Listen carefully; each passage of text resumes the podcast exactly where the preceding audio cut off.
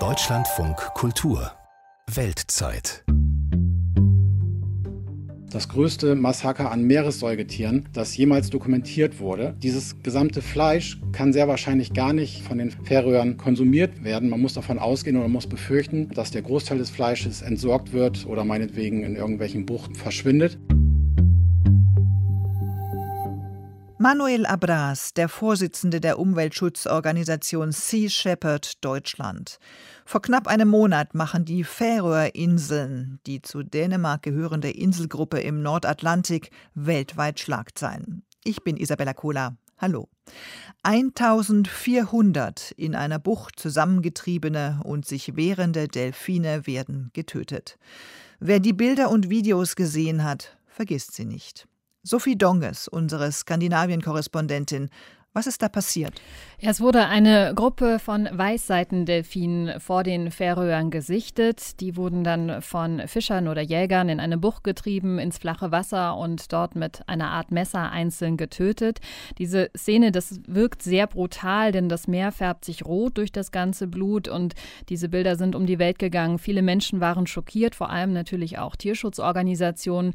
Kurz zum Hintergrund dieser Jagd, man nennt sie Grindadrap in Anlehnung an die Grind Rindwale, die eigentlich nämlich auch gejagt werden. Diese Weißseitendelfine sind meist nur eine Art Beifang. Und diese Jagd hat eine lange Tradition. Wale und Delfine waren früher wichtiger Bestandteil der Ernährung auf den Färöern und werden eben heute auch noch gegessen. Sie sagten zu Recht, das wirkt sehr brutal. Nicht nur die Meeresschutzorganisation Ocean Care sagt dazu, dass bei dieser außergewöhnlich großen Menge an Tieren, die getötet wurde, auch ein besonderes Maß an Leid für die Delfine entstand. Was ist damit gemeint? Ja, uns hat das auch ein Abgeordneter bestätigt. Rudolf Skale sitzt stellvertretend für die Färöer im Kopenhagener Parlament. Er hat wortwörtlich gesagt, bei dieser Jagd ist was schiefgegangen und diese Bilder seien nur sehr schwer zu verteidigen. 1400 Delfine, die zappeln und im flachen Wasser so ums Überleben kämpfen. Und was er meinte mit, es ist was schiefgegangen ist, das ist, dass die Zahl der Tiere einfach viel zu groß war für die wenigen anwesenden Jäger. Die haben zu lange gebraucht, die Tiere zu töten und deshalb hätten sie auch lange leiden müssen. Dass es dieses Mal wirklich außergewöhnlich viele Delfine waren, das zeigt auch ein Blick in die Statistik. In den vergangenen 20 Jahren wurden 770 Delfine im Jahr maximal getötet. Das war schon eine große Menge. In den vergangenen zwei Jahren zum Beispiel waren es jeweils nur unter 50 Weißseitendelfine. Und der zuständige Fischereiminister wiederum der Färöer sagte, dass er die ganze Aufregung nicht versteht. Auch diese Haltung gibt es. Die Jagd sei streng gesetzlich reguliert, sei nicht kommerziell und es sei eben auch gar nicht schiefgegangen. Die Tötung der Tiere erfolgt ja mit einer Art Messer, Rückenmark und Halsschlagader werden durchtrennt und sie würden kürzester Zeit sterben.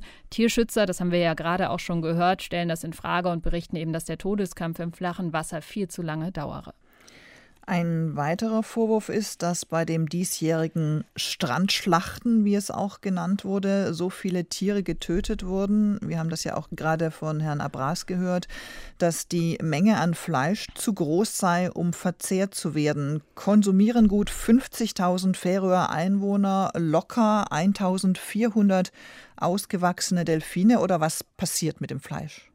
Also tatsächlich ist es so, dass wenn gejagt wird, dass das Fleisch dann an die Jäger und dann auch an die Bewohnerinnen und Bewohner verteilt wird.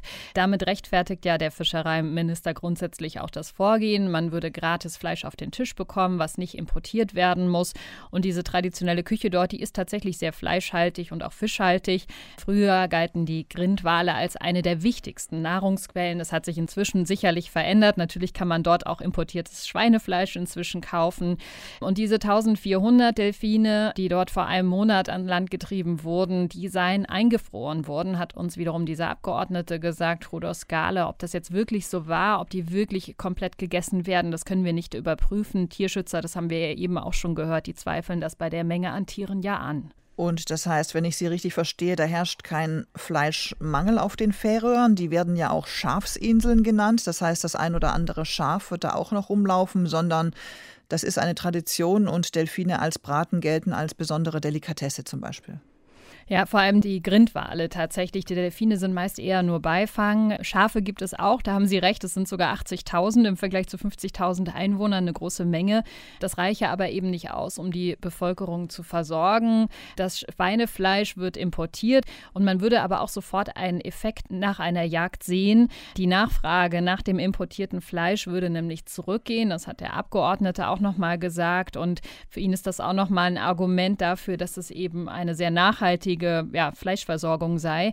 Inzwischen macht allerdings auch die Meeresverschmutzung nicht halt vor den Grindwalen. Sie gelten als stark belastet mit Giftstoffen, weshalb die Färöer-Menschen auch angehalten worden sind, nicht mehr so viel Fleisch der Tiere zu essen.